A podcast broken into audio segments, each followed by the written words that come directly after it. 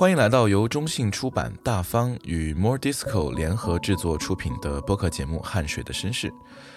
这是一档脱胎于园林所著同名图书的非虚构叙事类播客。你好，我是彭涵，我是袁林。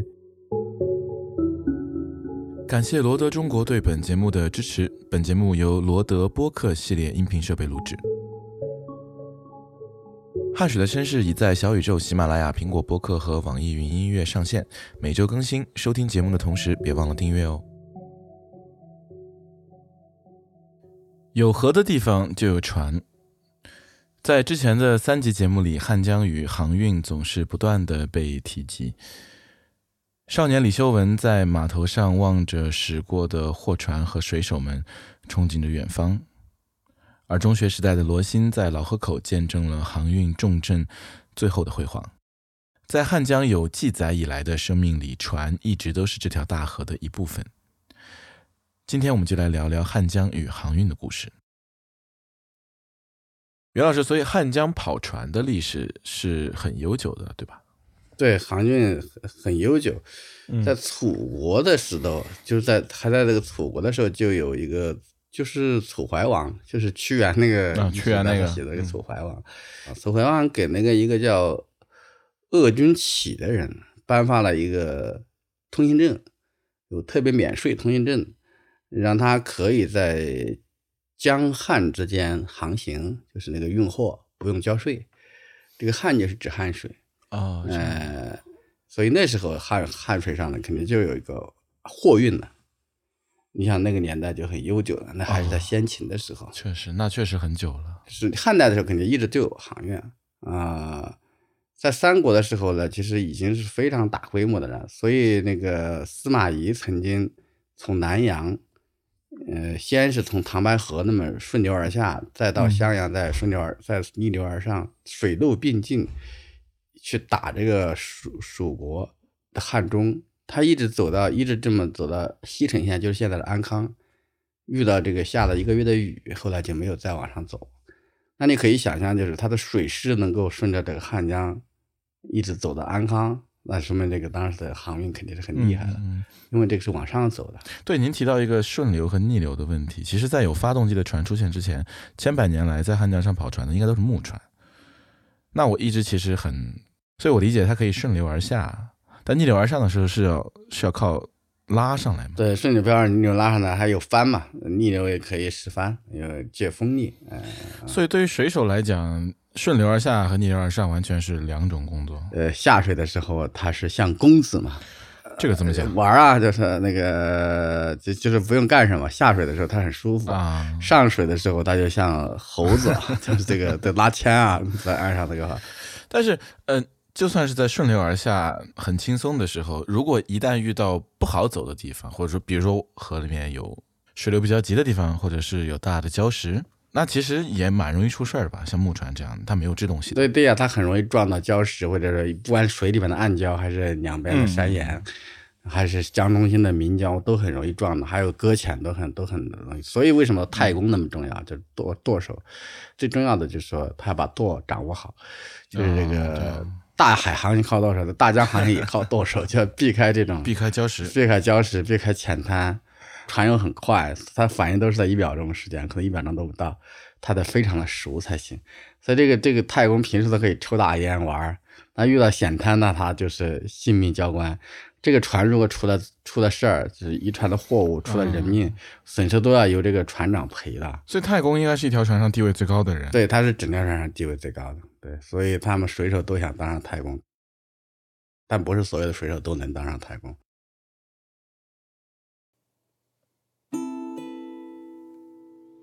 第一幕，未来的太公。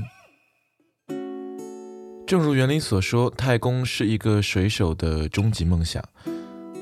当然了，这是一个过时的梦想。今天，即使是在江边长大的孩子，也不会再有人幻想着今后能驾驶着大船在汉江上遨游。但对于今年六十岁的楚勇来说，能当上太公，是他小时候村子里所有孩子的共同梦想。我的大名叫楚勇，呃，楚国的楚，勇敢的勇。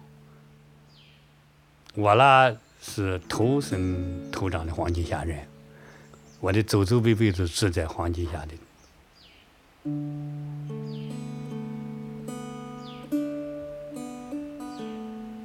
在一个初夏的早晨，我开了三个小时蜿蜒曲折的山路，来到陕西洋县黄金峡镇魏门村。这是一个公路尽头的村子，紧紧地挨着汉江。一条主街上全是住家户，没有商店，没有餐馆。曾经是汉江水手的楚勇在这里待了一辈子。江上早就没有船了，村子也只剩下他这一代的老人。但说起自己小时候对于成为水手、成为太公的向往，楚勇依然历历在目的样子。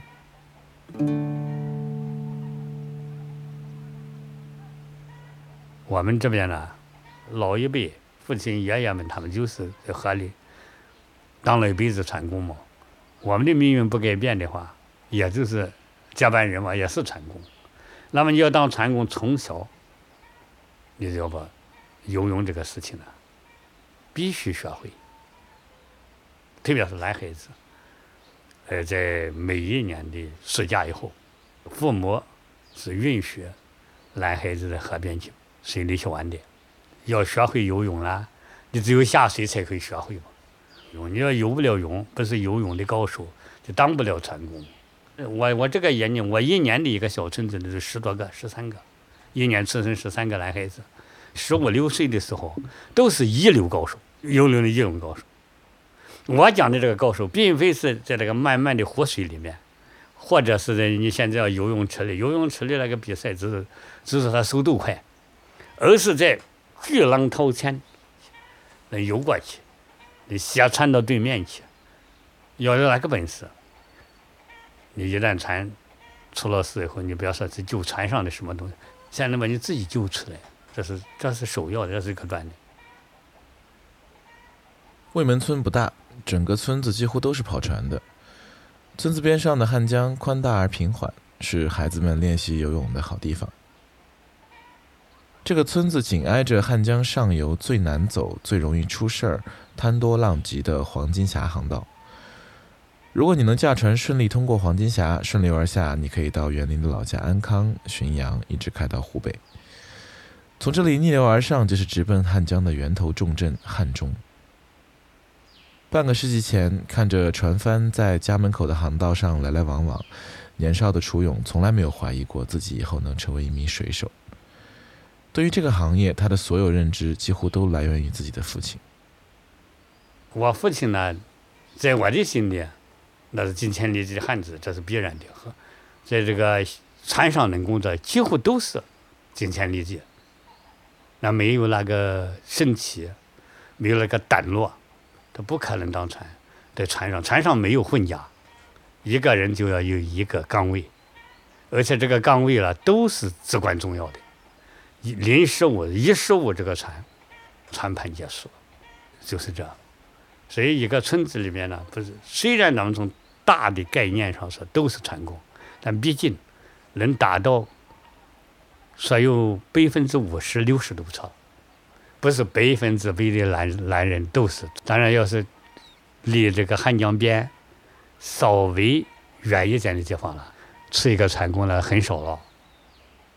我的父亲的父亲给他儿子了言传身教的，这是咱们的使命，咱就靠这吃饭。他是这回事。到现在我还常常的觉得，太阳刚刚升起来的时候，父亲呢。跟着船，我我母亲我们到河边上的送他，号子声中的那个船开了，朝石川方向发去。如果是汉中到汉口，一个来回是两个多月，两个多月这汉中到安康，差不多要一个月。就是汉中到石泉，就是十来十几天。但是他不管他从这个家到上游。泥船上行到汉中，或者是下游石泉、安康、武汉，他到这个我们家门口的这个码头上，河边的千人码头上，都会停一下船，一天或许是半天，或许在家里几分钟，然后又走了。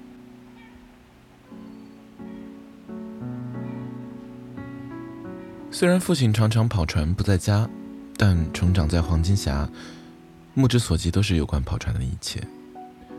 它的繁荣与危险，它的自由与传承。年轻的楚勇只需要抬头，这些他都能看到。这个我们住在黄金峡的人是自然而然，那小小的年纪，并不清楚咱的父亲会出去或者在船在那个航道上，在那个滩上经历了什么，但知道父亲们从事这个职业是危险职业，这一件事每个人心里都有数。而且呢，还经常会看到，哎，上游的黄金峡里船毁了，人死亡了，在我们这周围把死人找到，或者是呃死人通过那个时候没有公路上交通，用人抬着死人从我们村子过去。那时候咱们虽然还是比较小，但是我们总有一种一种害怕。有一种说不清的，一种孤独的一种父亲，因为父亲在我家传着呢。黄金峡里，包括汉中、洋县，一个船的失落事，船工失踪了，百分之九十九的就首先在我们这找，也有百分之九十九在我们这个地方找到，所以我们这里呢。男男女女、老老少少，会经历比别人更多的一份痛苦。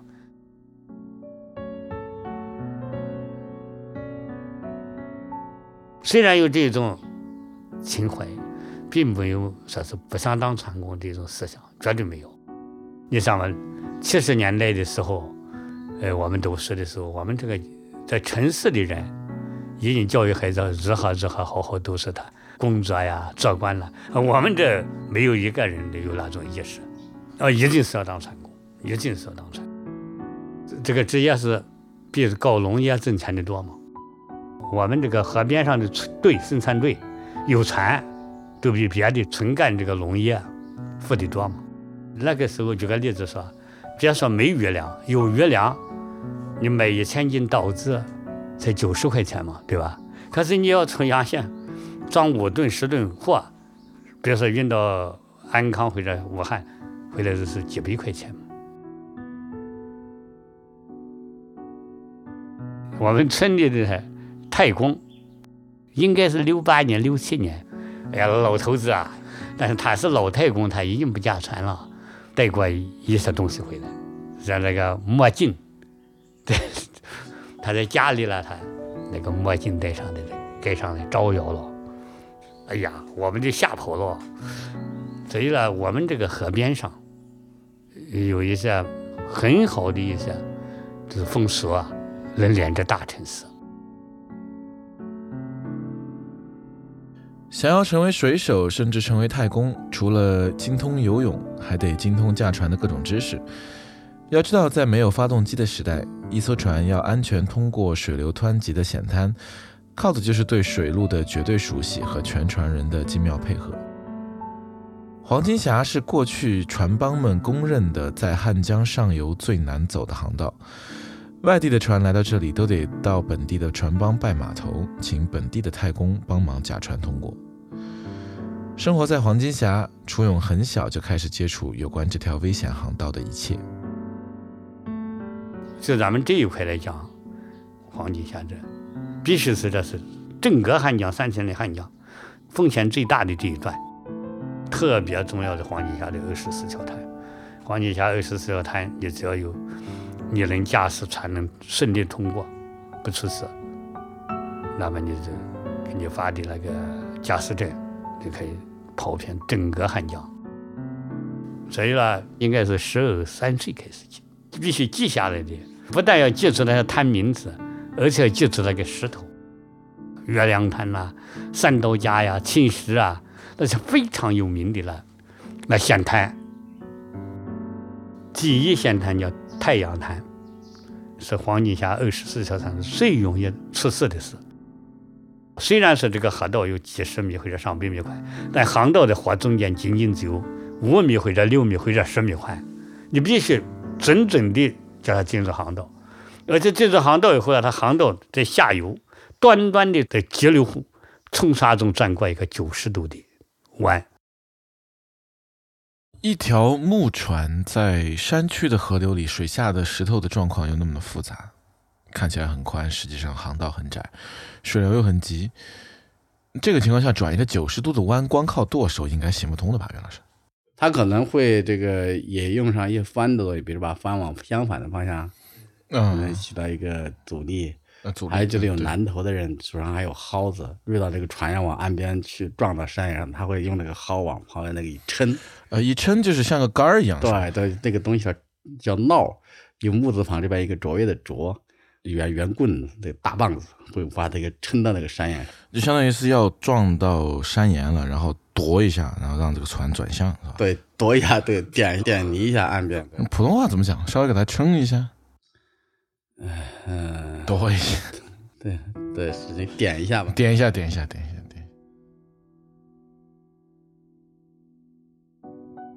那个转那个九十度那个大弯，端端的有横空出世一个大石头，那个石头叫剪高石。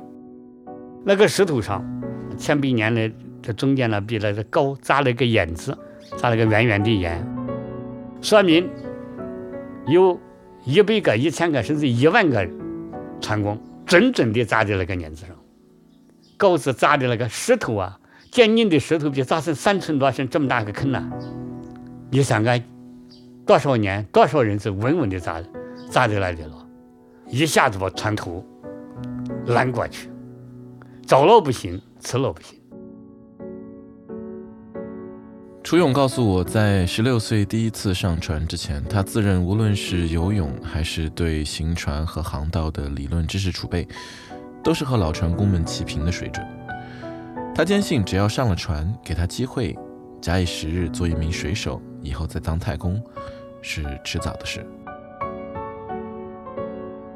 大概到了就是个七九年，因为那个时候还存在一个问题，生产队船慢慢的有减少，熟练的这个船工是比较多的，上船的机会呢还是少一些。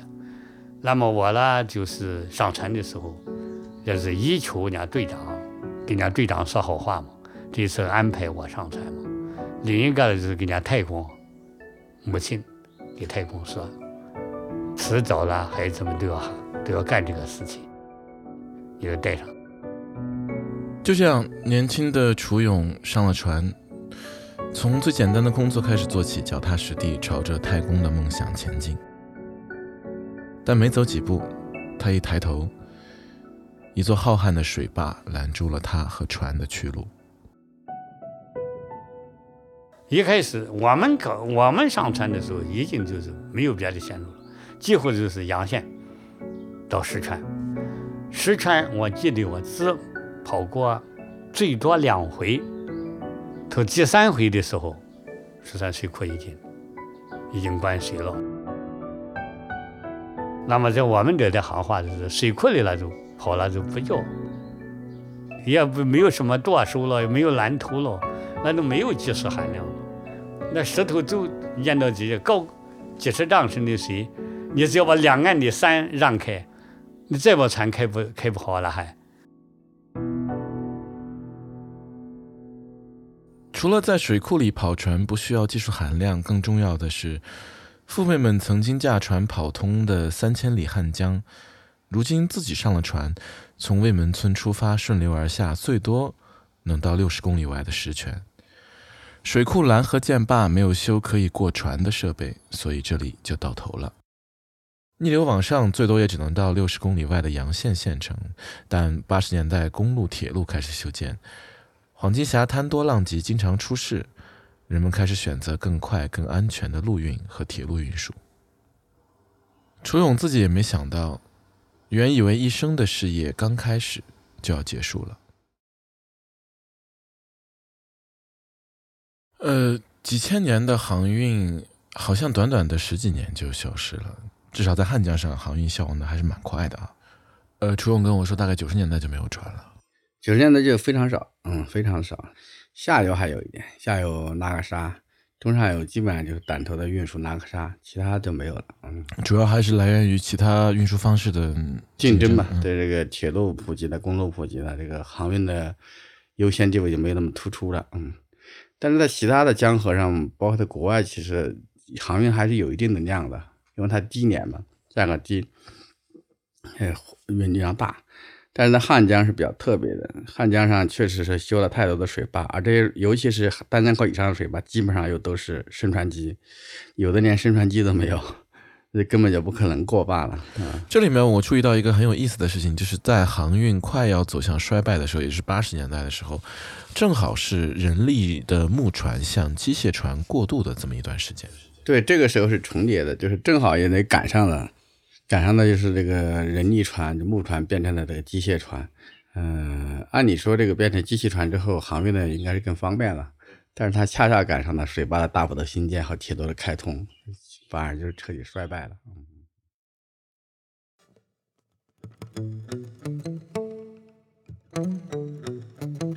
第二幕，水上的生活。楚勇上船之后，三千里汉江只剩下上下一百二十公里让他跑了。但千百年来，水手这个职业之所以被人津津乐道，之所以能让儿时的李修文产生关于远方的想象，是因为他们真的就能去很远，他们自由，他们潇洒。所以，真正的水手生活究竟是怎么样的呢？水手真的很有钱吗？那要看什么样的水手了。那那个太公肯定收入高，南头也还可以。那普通的水手也就是无非没什么钱，无非就是混着自由。就是下水公子，上水猴子呗。啊、对，这个上岸的时候可能是像什么，上岸的时候，这个因为他他有了几个钱，他就去嫖啊，他就去瞎吃啊，就是到了码头没人管他，在那里胡乱的消消费啊。呃，这个但是整体来说，其实水手都是很穷的，因为他们的生活方式再加上工资可能本来不高，所以人家说这个不要嫁给大船党嘛啊，真的吗？对，就是一年四季不回乡，到头回家转，抱了一堆烂衣裳，就是他这个就就带不回来什么钱财。你看水手在外面都是那种很逍遥的，对，有多少钱花多少钱，本身钱可能也不是太多。呃，怎么说呢？以上仅代表袁老师个人看法啊，因为我在同样是汉江中上游的江滨城市浔阳遇到刘桂堂的时候，他给了我另一种说法，关于水手这个职业。嗯，老太太也就是，嗯，我们二零一零年去采访她的时候，也就是七十多岁了。提到这个航运这个当时的那个场景，那是历史历史环境，她很感慨啊。过去她曾年轻的时候，就是有一个驾船的人喜欢她，还有一个当教师的喜欢她，然后她也有年轻的时候，然后她最终还是嫁给这个家传的。在很在很早以前，他说是当时这个女人要吃好的，就是嫁给华子，要把日子过好，就是多生娃子，要要吃好的。同样是初夏的夜晚，我来到汉江中游的江滨城市浔阳，见到了刘桂堂。嗯，他一定是我这辈子目前为止见到过的最热情的人之一。年过五十的他，身材不高，戴着一副无框眼镜，浓密的眉毛运动起来非常灵活。他是浔阳城里汉江航运博物馆的负责人。你刚刚听到的声音是他正在馆里给我做导览。你看，这是民国时期的船，这个是八十年代的船帮，他已经有这个看穿的这个服饰，这是民国时期的，这是咱们浔阳的，这也是。刘桂堂自己也曾经是个水手，他所在的城市浔阳已经很接近陕鄂交界了。比楚勇幸运的一点在于，他上船的时候不仅上的是机械船，而且从浔阳可以直接下到丹江口水库。那里和拦住楚勇的石泉水库不同，有升船机，通过之后也还能继续走完汉江到武汉。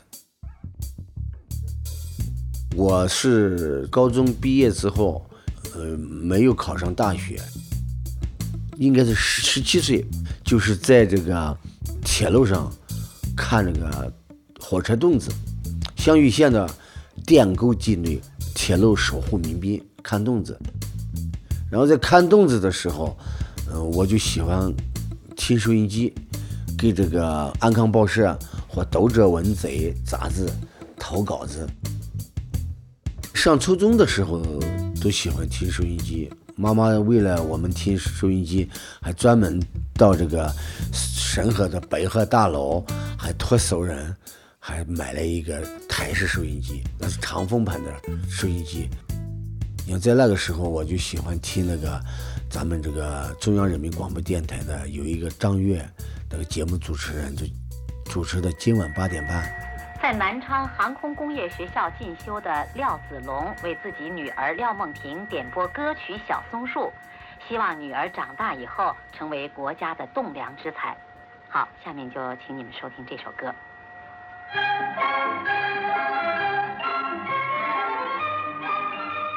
因为看洞子是一个临时工，然后为了找一份这个能安稳的让我工作的环境，当时中西区要招炊事员，我都报名当炊事员。当时八五年，家人很反对，让我调整一个单位，然后给我调整到这个航运公司。嗯，这个里边还有一个因素，初中或高中的时候。呃，喜欢看这个小说，你像崇维西写的那个《远去的白帆》，就是写的这个水上生活的啊。我喜欢，还有看红岩的那个重庆渣滓洞红岩发生在重庆的那些红色文化的书。我最有印象的，重庆的那个《挺进报》里边有一个陈瑶，他们为了编辑《挺进报》，把很多物品转运到船上去。就是船老大怎么和他们的对话，这个船怎么从这个江岸摇到这边，摇到那边，给我留了很很深的印象。然后在这种情况下，我们经过考试，我们是八五年十二月底，我正式进入这个轮播船队当船工。跑船这个职业在当时的环境下，嗯，年轻人，嗯，他接受不了。没有娱乐的场所，生活环境非常的枯燥。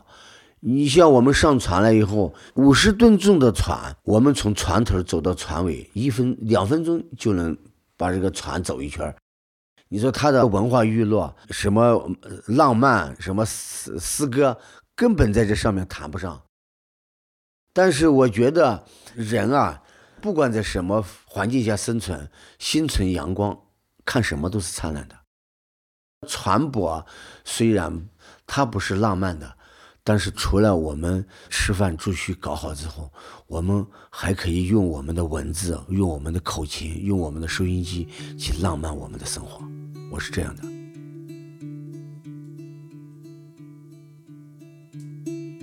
呃，刘桂堂符合所有我对八十年代文艺青年狭隘的想象，乐观细腻。除了写东西和听广播，他还喜欢集邮和吹口琴。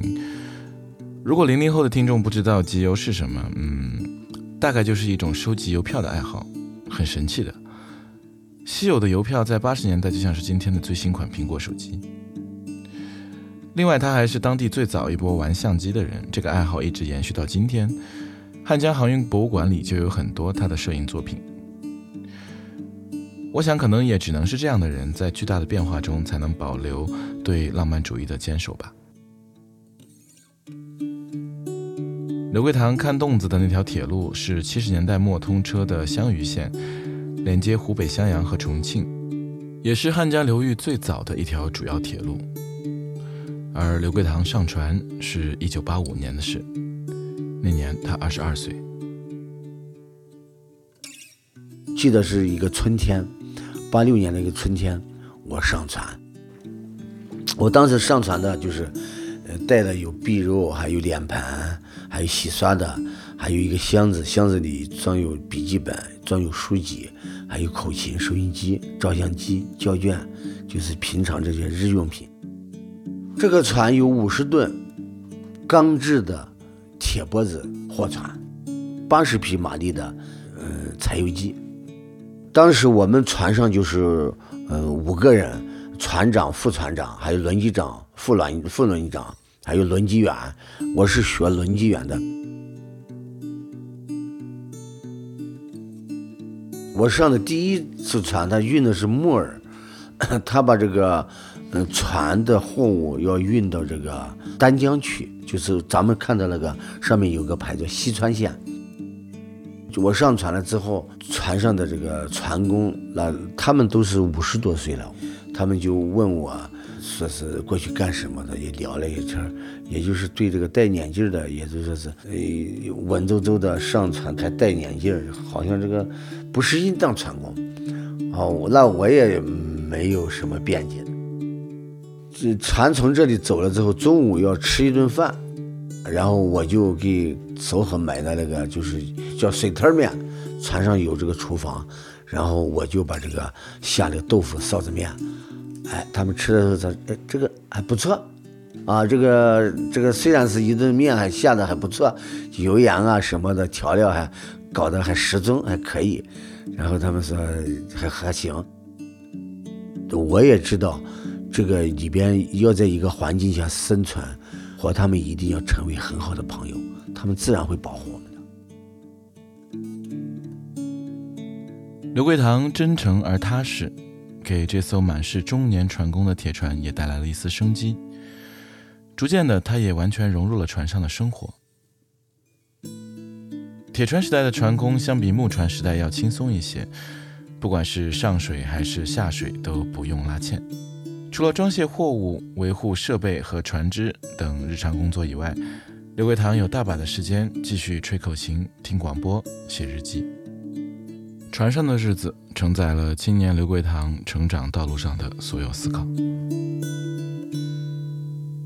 我是上船之后我就有这种感觉，用这个照相机拍这个江边的这个风景还码头，然后又写日记，嗯听收音机。在那个时候，我就就是有这个记日记的这个习惯。这个就是我把它全文把它读下来啊。嗯，八六年九月一号早上六点起床，这几天嗯心里非常想家，也自然很想妈妈。这次回去一定要请几天假回去看我妈妈，叙一叙我在船上的感受和外出的心情。今天中午装货，下午我们船上请的领江来船上，并招待吃饭。洗澡后，我在船上后场子乘凉。船上的环境，尽管说在饮食上没问题，经济来源也没问题，但其总体环境是凄凉的，没有固定的居室，漂泊在外，而且在社会上的交际面也很窄。甚至受人歧视，我也曾面对这样的恶劣环境而愤愤怒过，但现实生活警告我，不能随波逐流，放任自流，以诚实的性格、机警的办事方法、吃亏的脾性去对待这可怕的环境，这就养成了我多读书、多学习的习惯。而且，我还坚持收听收音机，以增大我的知识面。刘桂堂上船的第一年，他们就跑了长途，穿越丹江口水库到了湖北。到今天，他都还记得第一次乘船到达这个浩瀚的人造水库的那天，自己的心情。丹江大坝的库区啊。它是像太平洋一样，非常的宽阔，就是我们的船行走在这个江面上，就像一个甲壳虫一样，在这个太平洋的这个地域上爬行着。嗯，随着这个偷偷偷的这个机器的轰鸣声，眼前和身后左右都是一眼望不透的水与天。茫茫无际的海洋一样。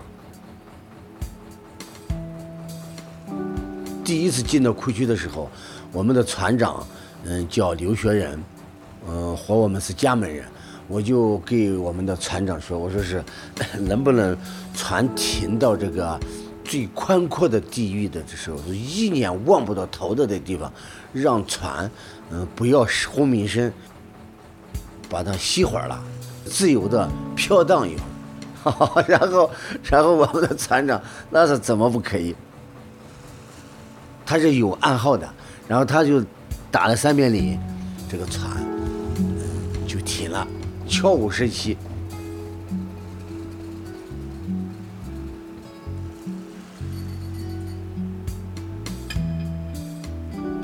我们整个船上的人就是各自干自己的事情，有的人喜欢抽烟的呀，他们聊天啊，啊什么的，有有他们自己的事情。我就在这船头到船尾，沿着这个船船舷，我我走了两圈，我就感受这个船在这个这个茫茫无际的这个海洋般的这个地方，我感觉这个它的这个好大。我又拍了一些照片，我又感受了，然后船长就是让我们继续前行。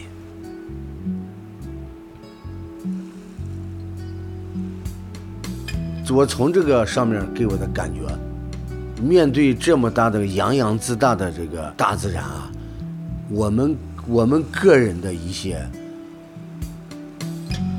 也我当时还是一个，嗯，二十来岁的一个青年人，对很多事情还比较茫然。应对我们的生活、我们的工作有苦恼什么什么，其实写日记本身是一个对这个一种人生的一种嗯再次飞跃的一种释放、一种困惑的一种方式。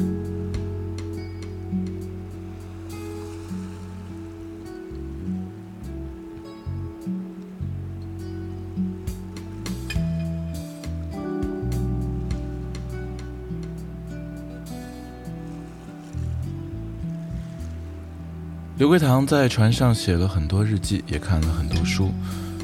船上的日子他很喜欢，但他心里也深深的知道，船上不可能待一辈子。时代的变化就像水库里望不到头的水一样，总是让人觉得渺小无比。八十年代末，随着公路和铁路的不断完善，以及江上不断新修的水电站，刘桂堂所在的航运公司接货量开始明显下降，船一条一条变少。最终在九十年代初，他上岸被调到了汽车站做汽车修理工。也许是因为把自己最迷茫、困惑却同时表达欲最旺盛的时间留在了汉江的船上，刘桂堂一直活跃在当地，身体力行地收藏、记录和保留与航运文化有关的一切事物，为之后他在政府的支持下开办航运博物馆打下了基础。第三幕，开船没有回头路。八十年代，楚勇在告别了自己的水手生涯之后，回到魏门村，在汉江边种了一辈子的香菇。虽然船帮没了，但至少自己还守着黄金峡，也算是一份寄托。有外地的朋友来，他就领着去河道边，指着每一条河滩、每一块石头，给他们讲故事。不过，二零一六年，陕西省内也正式上马了自己的南水北调工程，也就是把汉江的水引到西安附近的渭河。进一步缓解西安的缺水问题，而这项工程的源头就是黄金峡，这也就意味着黄金峡将会拦河建水库。过去所有的航道、河滩、礁石，那些楚勇烂熟于心的知识、故事和传说，都会深深地沉入水库里，彻底成为历史。当我来到这里的时候，目之所及，黄金峡的河道上都是施工的设备和工作人员。航运我还想跟你补充一点，嗯嗯，好的。你这次去走到那个郭滩，书里面不是写了这个江启顺吗？哦，也是一个黄金峡的水手，对吧？对，以前是一个水手，行了多年的船，后来这个船打坏了嘛，出了事故，后来他被迫出去打工，最后又回到村子里做摆渡人。村子已经搬空了，不是他就不愿走嘛。我我在书里面写到，就是我去的时候，他还守着他的渡船不肯走。这次又过去，又过去两三年了。我这次去，我又到这个郭滩去了，已经淤塞的很严重了。就是那个，就是黄，因为下面正在修黄金峡水库，呃，江面离村庄的距离都都已经比以前近了好多。但是我这个村庄已经完全消失了，已经不存在任何痕迹了，变成了一些种的油菜那么一些地。但是很意外的是，我看到这个江上仍然有两个渡船。就是一边就系着，两边都系着这个船，还是他呀。嗯，而且这个在已经变成油菜地的那么一个村庄里，就是一个土地里面，还有一个小屋，就是我就搭的棚子，我就爬到那个也没有路了，我是很艰难的从那个树林里面找了一个路，怎么爬下去。到他那去都已经很难了，但那个屋看起来其实不久以前还有人住，就它里面还有床，有有那种很简陋的生活设施，甚至还有剩饭什么倒掉的。我就下去看那个船，那个船就是一个铁船在那里，我我认出来这就是他的船，就是这个江西顺的船。我的天哪！啊，他还人不在了，就人不知道去哪了，因为我们我这次没有带他电话，没有当场联系他。但是我我还上船去看了一下，就是，呃，那一船还是好的，呃，应该是还可以开，呃，马这凳子都还在船上，凳子已经坐破了，坐坐成两截了。我在想，这个人真的太固执了，就是这个他真的有一个太太，就是他就不愿意离开这个地方，就是这个村庄已经变成这样了。他的船还在这里，他还搭了一个棚子在这里，只是说当天他的人没在这里。我想，也许可能他最后坚持的，实在坚持不下去了，才可能没有天天待在这里。但是，也可能他还会经常过来。所以说，在想，一个水手，他多么不愿意离开这个江，就是多么不愿意离开他以前的生活方式。哎，可能这也是他一生生长长大的一个村庄，一个是这个这条江，一个是他出生的村庄，他多么不愿意离开。所以我能感到这个里面有一种很深沉的东西，让人感到一个很很悲，就是里面有一种有一种很深的感慨吧。这个黄金峡水库也是为了引汉济渭这么一个调水工程，陕西省的一个大型调水工程，它改变了多少人的生活？整个汉汉江上一个航运的衰落，还有这个水库的新建，它给他的生活带来的巨大的改变。这个改变是他一直不愿意接受的。他仍然坚持了这个最后的一个坚持。我以为他肯定已经搬走了，因为这个不可能再这样了。直到他还仍然仍然固执的维持着某种他的方式啊，这个还是让我挺感慨的。嗯。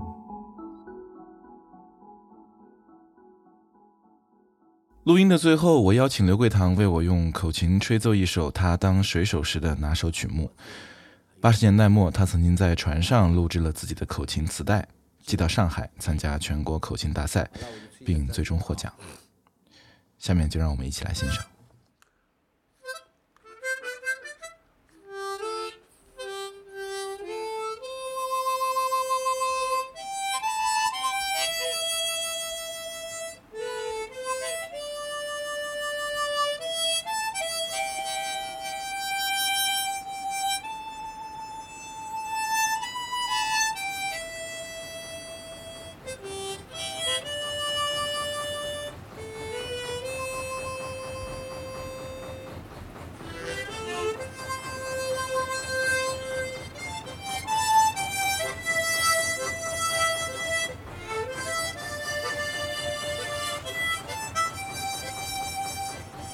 这里是由中信出版大方和 More Disco 联合制作出品的非虚构叙事类播客《汗水的绅士》。